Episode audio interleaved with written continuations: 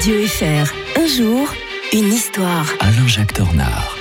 Le plaisir de retrouver l'historien de Radio Fribourg comme tous les matins. Bonjour Alain-Jacques Tornard. Bonjour Mike. Nous sommes le 28 mars aujourd'hui. Vous nous proposez de revenir en 1939 afin d'évoquer les troupes franquistes qui faisaient leur entrée dans Madrid. hein. Oui, c'est un grand moment de notre histoire, un grand moment de l'histoire internationale. Juste avant le- la guerre, euh, les nationalistes espagnols du général Franco font le défilé de la victoire devant leur chef, le caudillo Francesco Franco, euh, qui n'a que 46 ans à l'époque. Les, les, les républicains avaient mis à l'entrée de Madrid, qui avait tenu quand même près de trois ans, No pasaran.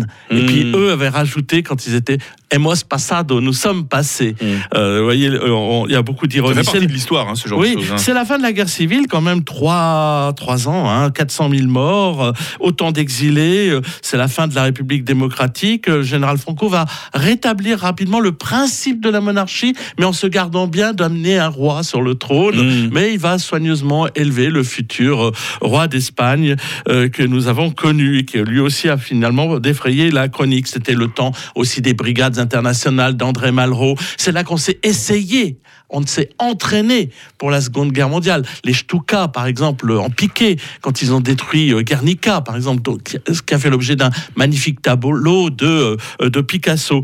Alors, euh, on aurait pu croire que ce régime allait très rapidement tomber euh, dans l'escarcelle des nazis et donc devenir euh, un allié d'Hitler. Mais il n'était pas bête, hein, euh, le général Franco. Déjà, son pays était exsangue. Il n'avait pas envie du tout de s'engager là-dessus.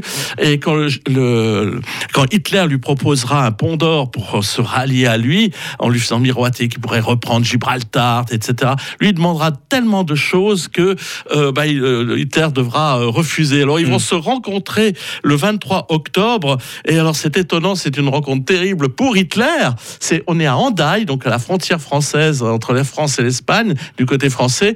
Et euh, le caudillo est tellement euh, ironique, tellement, euh, il se moque littéralement de lui, quoi, Mm. que Hitler dira qu'il préférerait encore se faire arracher toutes les dents plutôt que de revoir euh, le général euh, Franco.